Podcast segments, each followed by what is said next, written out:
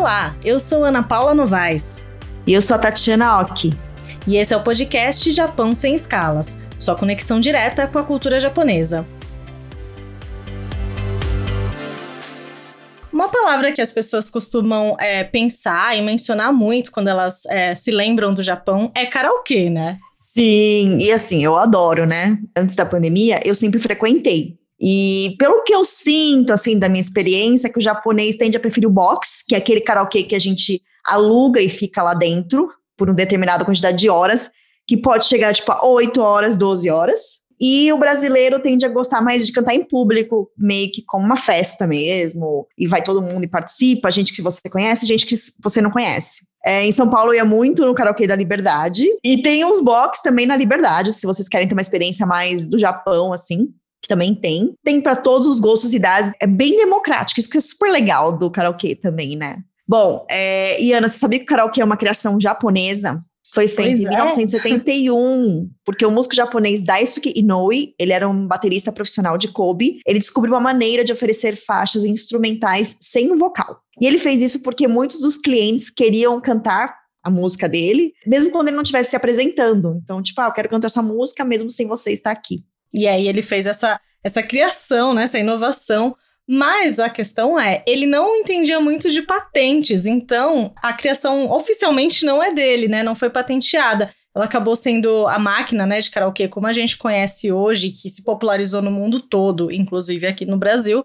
Ela foi patenteada por um empresário filipino que se chamava Roberto de Rosário em 1975. Tem costume até hoje de frequentar o karaokê tanto sozinho eu já fui sozinha algumas vezes no Japão e já fui também em São Paulo. No Japão é bem comum ir sozinho no karaokê. Eu acho que é uma questão cultural mesmo, né? Isso de, de ir sozinho. Porque aqui no Brasil a gente sempre pensa no karaokê como um lugar de ir com os amigos, de fazer aquela festa. E no Japão, o amor pelo karaokê é tão grande que a pessoa às vezes vai mesmo sozinha, né, para cantar. Também são muito populares no Japão, além do karaokê, os concursos de música para cantores amadores.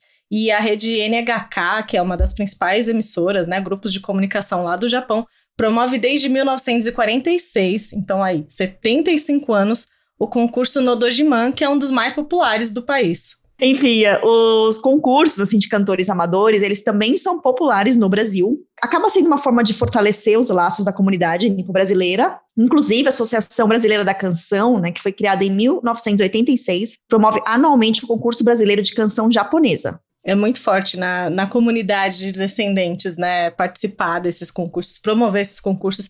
E esse tema tem tudo a ver com o nosso convidado de hoje. Ele começou a carreira dele aos oito anos de idade, participando de concursos de cantores. E hoje ele é presidente do júri do Campeonato Mundial de Karaokê, o KWC, e é preparador vocal também de, de participantes brasileiros. Seja bem-vindo ao Japão Sem Escalas, Joe Irata. Bem-vindo, Joey. Olá, pessoal, a todos que estão nos ouvindo aí.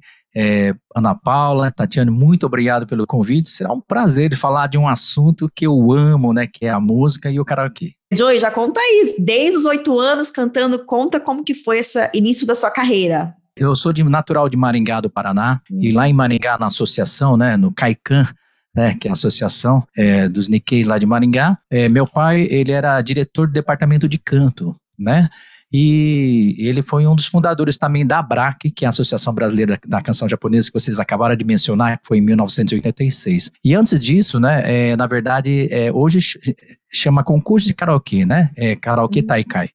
Antigamente se chamava Nodojiman. Nodojiman é, significa é, concurso né, de canto, porém com orquestra.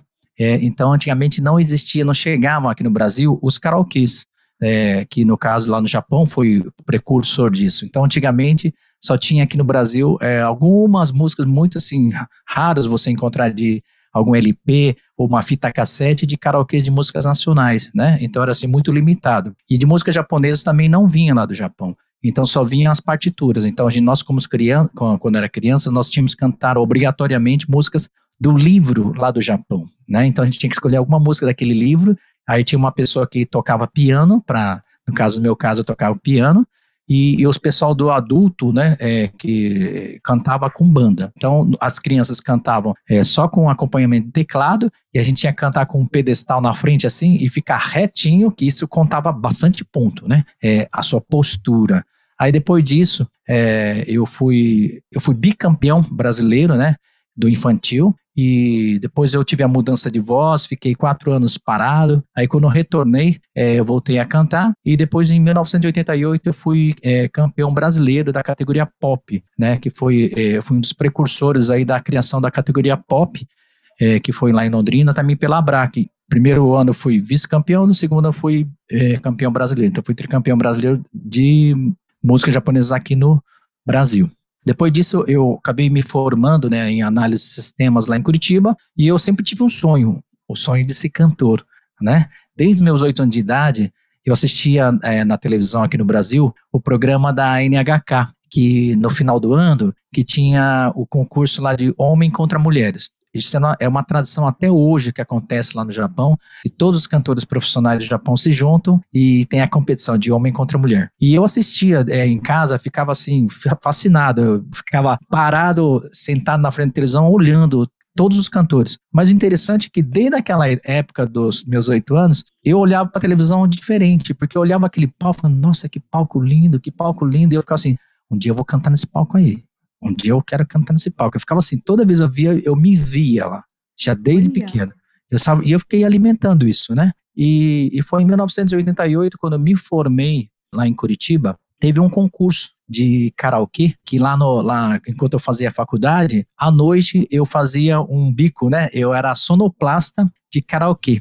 Então, esse foi o início dos bares karaokê aqui do, do Brasil né? É, não era com aparelho, era somente fita cassete. E depois disso, é, eu nesse concurso, né, que juntou todos os bares karaokê de Curitiba, teve um campeonato e eu acabei vencendo esse concurso, né? Ganhei esse concurso, é, competindo com brasileiros, japoneses, é, todos os estilos, né? Os patrocinadores, né? Eles queriam muito me conhecer. E ele falou assim: Olha, eu perguntei, né? Eu, eu frequento muito aqui o karaokê e sempre te vejo de longe, a gente sempre fica aqui no cantinho, a gente não canta, mas a gente gosta muito da música. Aí ele me conheceu naquele mesmo dia, ele quis me presentear, ele ficou, fiquei sabendo aí que você treinava na sua casa só com o Walkman, né? É, aquela época, o Walkman da Sony, que foi o primeiro Walkman da história, né? E eu lá treinando com o Walkman e você não tem microfone, né? Compra um microfone para você. Eu falei, não, é que é muito caro tá bom cantar sem microfone, né? Eu me, eu, eu me viro. Ele falou, não, não, não, compra. Aí, qual que é o melhor microfone? Eu falei, o melhor microfone é um Shure. Aí ele falou, ah, então compra pra ele o Shure. Eu falei, não, eu não posso aceitar, não posso aceitar, né? O senhor acabou de me conhecer. Aí eu falei, ah, tudo bem, então compra um Lesson, que tem a cápsula Shure, que é muito bom e é bem mais barato, né? Aí tudo bem, aí eu aceito, mas o Shure eu não posso aceitar. Aí ele falou, não, tá bom, tá bom, então. Aí ele acabou me dando esse, esse microfone. Quando eu me formei, ele me deu, é, me chamou para casa dele para fazer uma despedida e perguntou para mim, Joy, qual que é o seu sonho, né? O que, que você vai fazer daqui para frente? Eu falei, ah, eu quero seguir fazer a especialização na minha área, que eu sou formado em análise de sistemas, e vou seguir na minha área, né? Ele falou, e na música? Ele falou, na música, eu falei assim, ah, eu tenho sonho de ser cantor, né? Ele falou, nossa, você deveria ir ao Japão tentar carreira. Eu falei, nossa, mas é, eu participo dos concursos lá em São Paulo, é, mas eu não sou o melhor cantor do Brasil. Né? Tem muitos cantores melhores que eu e eu não tenho chance de ganhar, porque eu era campeão da categoria pop e não da categoria adulto, que chamava aqui, que é, geralmente eram as pessoas que cantavam música tradicionais inca ou músicas românticas. Eu cantava uma música dançante, eu, andava, eu cantava, chutava para cima, caía para trás, dançava, fazia um monte de coreografia. E falei, e essa categoria não tem muita chance nos concursos. Aí ele falou assim: não, então você deve ir para lá. Vai para lá, que passagem para o Japão você já tem. Acabei ganhando essa passagem, é, tinha acabado de me formar, eu tinha recebido propostas até de trabalho muito, muito importantes aqui no Brasil e fui para o Japão. Isso foi em 88 e naquela época nem se falava de decassegue, né, de trabalhar nas fábricas. Então eu fui como estudante lá para Okinawa, na ilha de Okinawa, depois que eu fui trabalhar na Sony, é, lá em Aitken, né, para trabalhar. Você ganhou um concurso lá. Como que foi assim? Você foi para Aitken, estava trabalhando e participou? Lá na, na, época que eu estava no Japão, eu participava de vários concursos de, de karaokê é, entre os japoneses. E, e uma vez eu, eu, participei de uma final de um concurso de um muito famoso, lá, de um grupo muito famoso, chama ENAC, é, Nihon Amateur Kayoreme, que são os cantores amadores de, é, de karaokê do Japão. E, e, eu cheguei até a final e ganhei o prêmio especial de júri. Depois que eu ganhei esse prêmio especial de júri, eu comecei a fazer vários shows na, na, na província de Aitken. E eu falei, poxa vida, eu, eu falei pro pessoal, nossa, tem muitos brasileiros que cantam muito bem aqui no Japão e eu queria dar a mesma oportunidade para eles. E ele falou assim, então monta um, um Bradiro Bukai, monta um grupo de brasileiros dentro desse grupo de japonês. Aí eu fiquei como Bukaicho, né, como se fosse um, um diretor desse grupo de brasileiros, juntei 33 brasileiros e a gente sempre participava dos concursos. E todos os concursos que a gente participava lá no Japão, a gente ganhava o primeiro, segundo, terceiro lugar.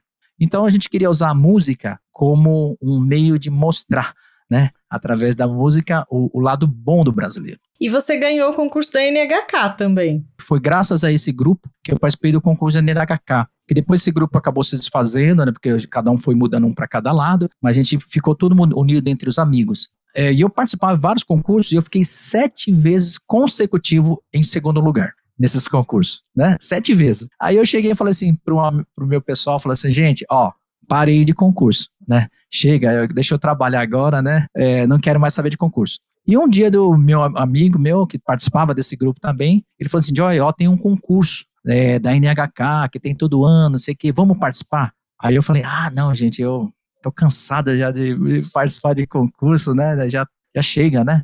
E, e aquele sonho que eu tinha de ser cantor, ela, ele foi se perdendo no meio caminho. E eu prometia que ia ficar mais um ano. E nesse um ano eu falei assim, então eu vou trabalhar e vou ficar só um ano e volto. Então foi nesse período que eu falei, não quero mais saber de concurso. E nesse tempo que eu participei, né, que ele me chamou, eu falei assim, então tá bom, então você faz essa minha inscrição. Ele fez minha inscrição e eu acabei mandando, pela prime é, a primeira fase era mandar um, uma ficha de inscrição. Aí eu acabei mandando, né, falar, ah, então faz assim, manda você, que eu não vou mandar. Ele falou, tá bom, então manda. E eu tava assim, totalmente desacreditado, né, e ele falou, ah, aquele programa de domingo. Falei, ah, mas aquele programa parece aquele do Silvio Santos de calor, não, é pagar mico, não sei o que, não, não quero participar disso daí, não. Ele falou, não, é um concurso grande, é um, é um grande final lá no Tóquio. Eu falei assim, ah, é, tá, então tá bom, vamos participar. Aí, sem pretensão nenhuma, eu acabei fazendo a inscrição. Aí, quando foi a primeira fase, que era para participar do, é, de uma eliminatória que tinha que ter, é, você tinha que cantar só 40 segundos. Você só tinha 40 sinos para cantar e com banda. Não era concurso de karaokê, era Nodojiman. Era concurso de cantores. É, por isso que chama NHK Nodojiman. Então, é, a gente mandava a partitura para eles, você tinha 40 segundos cantava. E nessa primeira eliminatória foram, é, tinha mais ou menos umas 600, 650 pessoas mais ou menos. E eu cheguei assim 15 minutos antes do limite de chegar. Né, porque eu morava em outra cidade, tinha nevado, já, já, já tinha até parado, desistido de cantar, é, que eu ia participar, mas no final acabei indo. E passei para a segunda fase, que era o ao vivo da eliminatória, que vai todo domingo, e eu acabei vencendo também esse concurso. Aí depois dessa segunda fase, eu tive uma outra fase que é, num ano são 50 campeões durante um ano e somente 18 iriam para a final. Então foi escolhido por vídeo. Eles ouviam todos os campeões e foi até a grande final. E aí me ligaram falando que eu tinha me classificado para a grande final, que foi uma grande surpresa. E, e justamente o, esse meu amigo que era desse grupo e também um, um, japonês que, que justamente que me fez montar aquele grupo de brasileiros, né, é, que chamava Yamaguchi, ele foi comigo até Tóquio na grande final. Aí quando eu cheguei na grande final, eu primeira coisa quando chegamos, nós fomos fazer o reconhecimento de palco, né? Isso era num sábado e quando eu pisei naquele palco, e eu olhei pro palco assim, a primeira coisa que eu perguntei pro produtor, falei assim, ah, esse palco aqui é aquele que tem o Kohaku Tagasen? Ele falou, é, esse palco aqui. Aí quando eu pisei ele falou isso, eu falei, nossa, eu não preciso mais ganhar, não quero nada. Eu só, só o fato de estar aqui, eu realizei esse meu sonho. Esse palco é aquele palco que você via na TV. Exatamente, é o palco que eu sempre sonhei, que eu falei que um dia eu ia pisar. Então eu cantei totalmente assim, sim, totalmente despreocupado e acabei vencendo o concurso, né? É, foi uma grande surpresa, porque é, no total, durante o ano todo, foram 80 mil candidatos, né? Nossa. Eu jamais imaginei. Que ano que foi isso, Joy?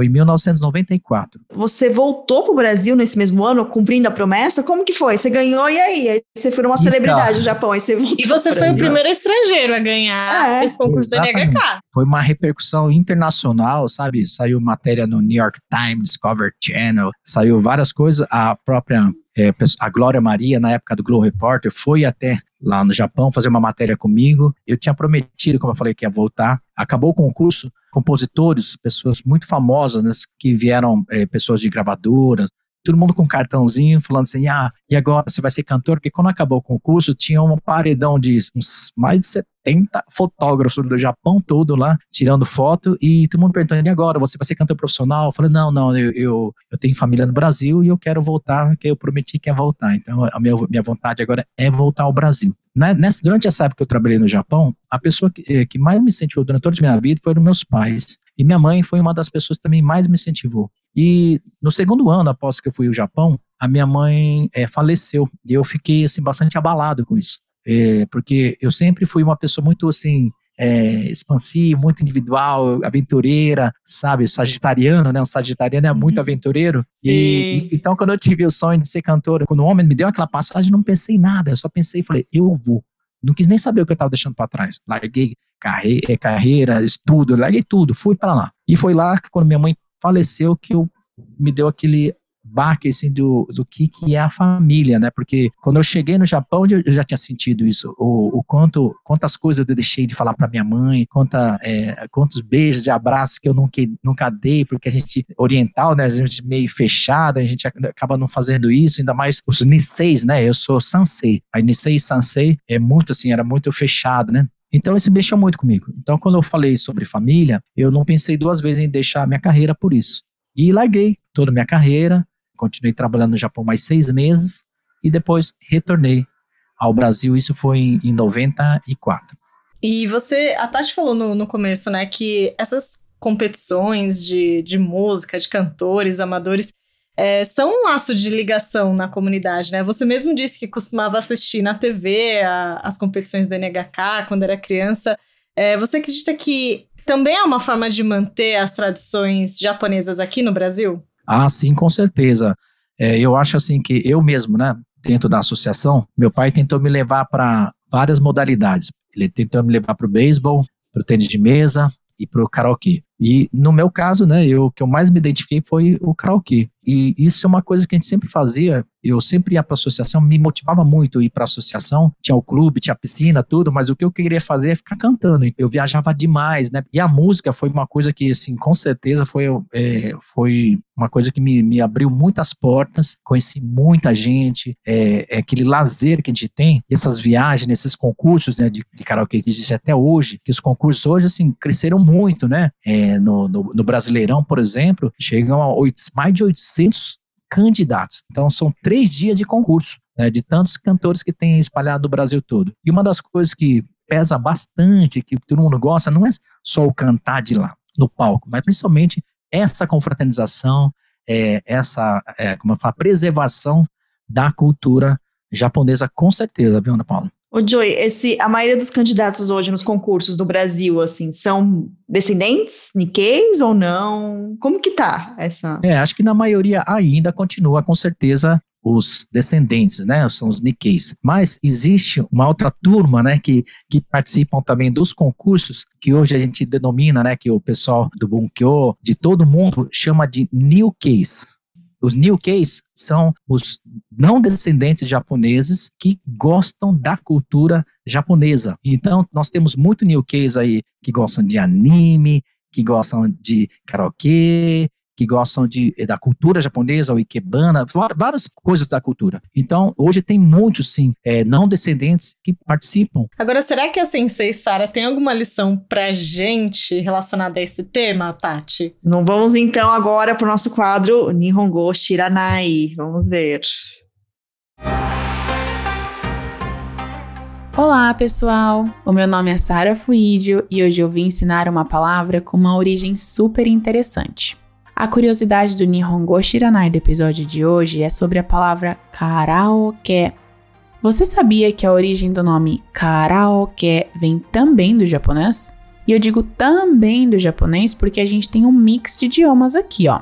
Kara em japonês significa vazio e oke vem da palavra orquestra em inglês. E aí, você já se divertiu muito cantando em orquestras vazias? E ah, você também pode chamar um amigo para um karaokê apenas dizendo isso. Isho ni karaoke ni ikimasen ka? Vamos um pouquinho mais devagar. Isho ni karaoke ni ikimasen ka? Isho ni karaoke ni ikimasen ka? Gostou da lição? Se você quer saber como escreve, não esqueça de conferir as redes sociais do Japão sem escalas. Até o próximo episódio. A expressão do dia, então, Ana, é, vamos lá, Ishoni karaoke ni ikimasen ka? Deixa eu tentar. Essa é difícil, hein? Essa é, é difícil. difícil. Ishoni karaoke ni ikimasen ka? Já posso chamar meus amigos para ir ao karaokê em japonês. Ó, Sara caprichou. É difícil esse, hein? Porque é, é uma assim, frase completa. Ela, ela, é, porque ela falou assim, ikimasen ka, é, você não quer ir né? Tipo assim, agora é, você pode até assim reduzir, falar assim, é... karaokê, ikimasho. Né? É. Vamos, mais informal, com os amigos, é. é. Ou mais ainda, Ico. Ico é super Ico, informal. Ico. Ico. Como é? Como é que eu posso falar então, para ser mais fácil? Se você quer chamar um grupo, todo mundo fala karaokê Ikimasho, né? Karaokê Ikimasho. Aí. Agora, se você falar para uma única pessoa, você fala karaokê Iko. Karaokê Iko? Isso? Oh. Não vai falar pro seu chefe, gente, por favor, porque isso é bem informal. O certo é da Sara Sensei, tá, gente? É, o mais formal, né? Pra não ter erro, mas com os amigos. Como é? Karaokê e que machou? É isso? E que machou. Isso. Tô aprendendo, gente. É, Joey, fala um pouco pra gente, então, na pandemia, onde que você recomenda que as pessoas cantem no karaokê? Tem algum aplicativo, tem alguma coisa que você indica para quem quer cantar agora? Olha, é interessante como essa fase da, da, da pandemia a gente acaba se adaptando, né? É, o ser humano tem essa fase, isso é, esse é uma das qualidades, né, que a pandemia aí acabou dando, gerando essa necessidade, a gente acabando se adaptando, né? Através das lives e no caso dos concursos de karaokê. Primeiro eu vou falar dos, desses karaokeiros que sempre participam de concurso. Sim. Hoje está tendo muitos concursos online. Então, são pessoas que estão participando, tanto o KWC também é, foi online no ano passado, esse ano vai ser online também.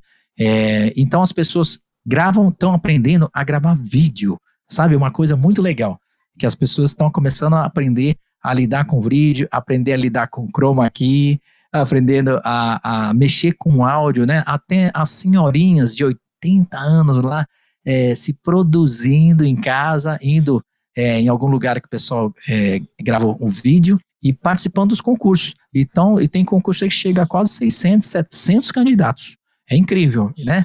Que chega a dois dias aí de, de concurso. E as pessoas que não participam em concurso, que têm a vontade de cantar, eles estão assim, muitas pessoas que eu conheço estão muito se procurando muito é, realmente os canais, né? Tem mesmo o YouTube, que você hoje você coloca lá qualquer é nome de música e coloca karaokê e você acaba você localizando. E uma coisa também que as pessoas estão começando a investir e também a, a descobrir é como através do próprio notebook, do, do, dos aparelhos, ele é, ligar e ou comprar algum microfone ou um aparelhinho que ele fica cantando em casa. Então ele coloca o fone, eh, eu mesmo, eu coloco o fone aqui, eu tô cantando, só vai sair minha voz, ninguém dos meus vizinhos aqui vão se incomodar. Joe, agora a gente está falando né, dos concursos de karaokê, da, da sua atuação como júri também, mas você é cantor, então conta pra gente também, assim, como é que tá sendo é, ser um cantor durante esse período de pandemia? Como é que foi essa experiência para você? Eu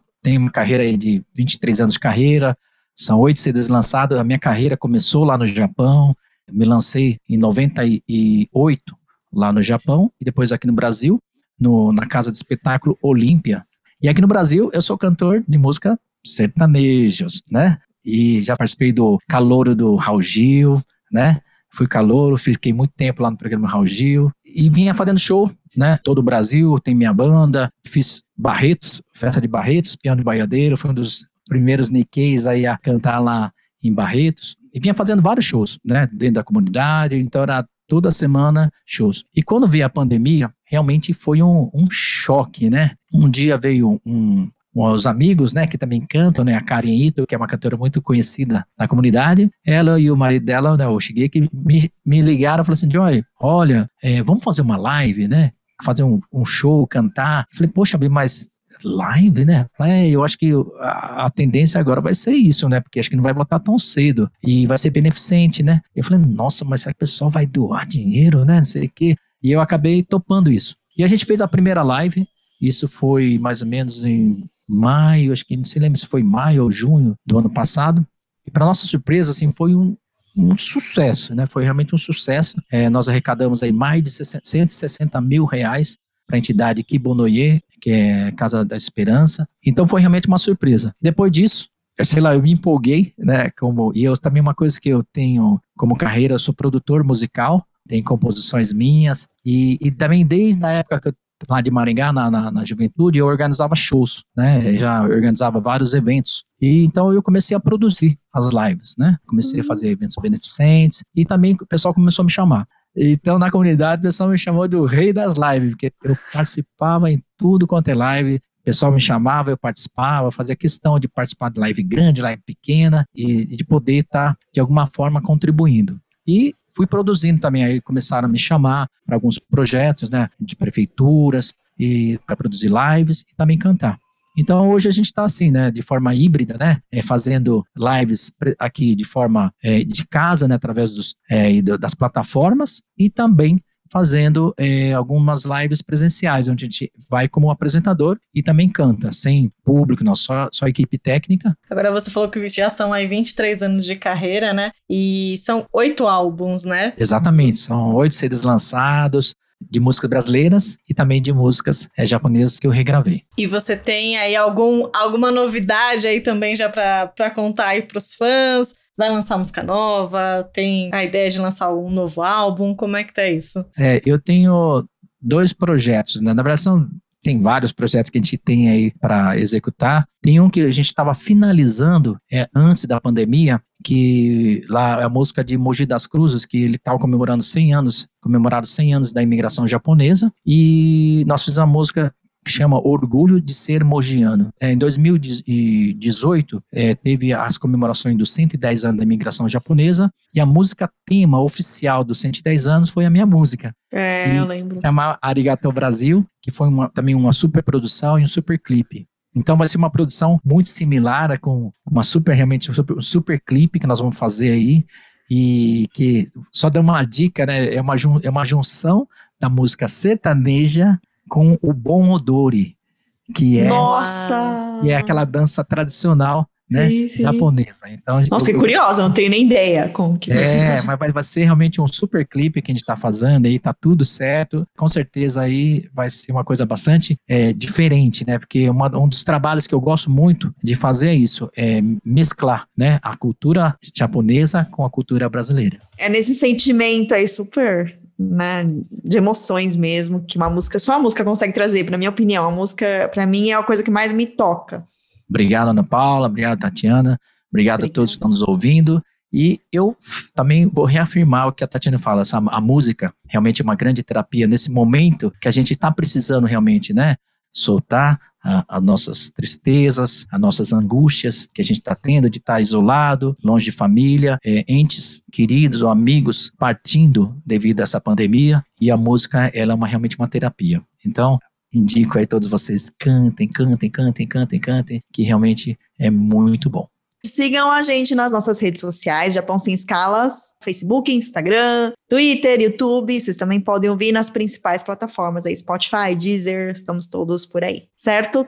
Domo, arigatou gozaimashita. Tchau, tchau, pessoal. Tchau, tchau.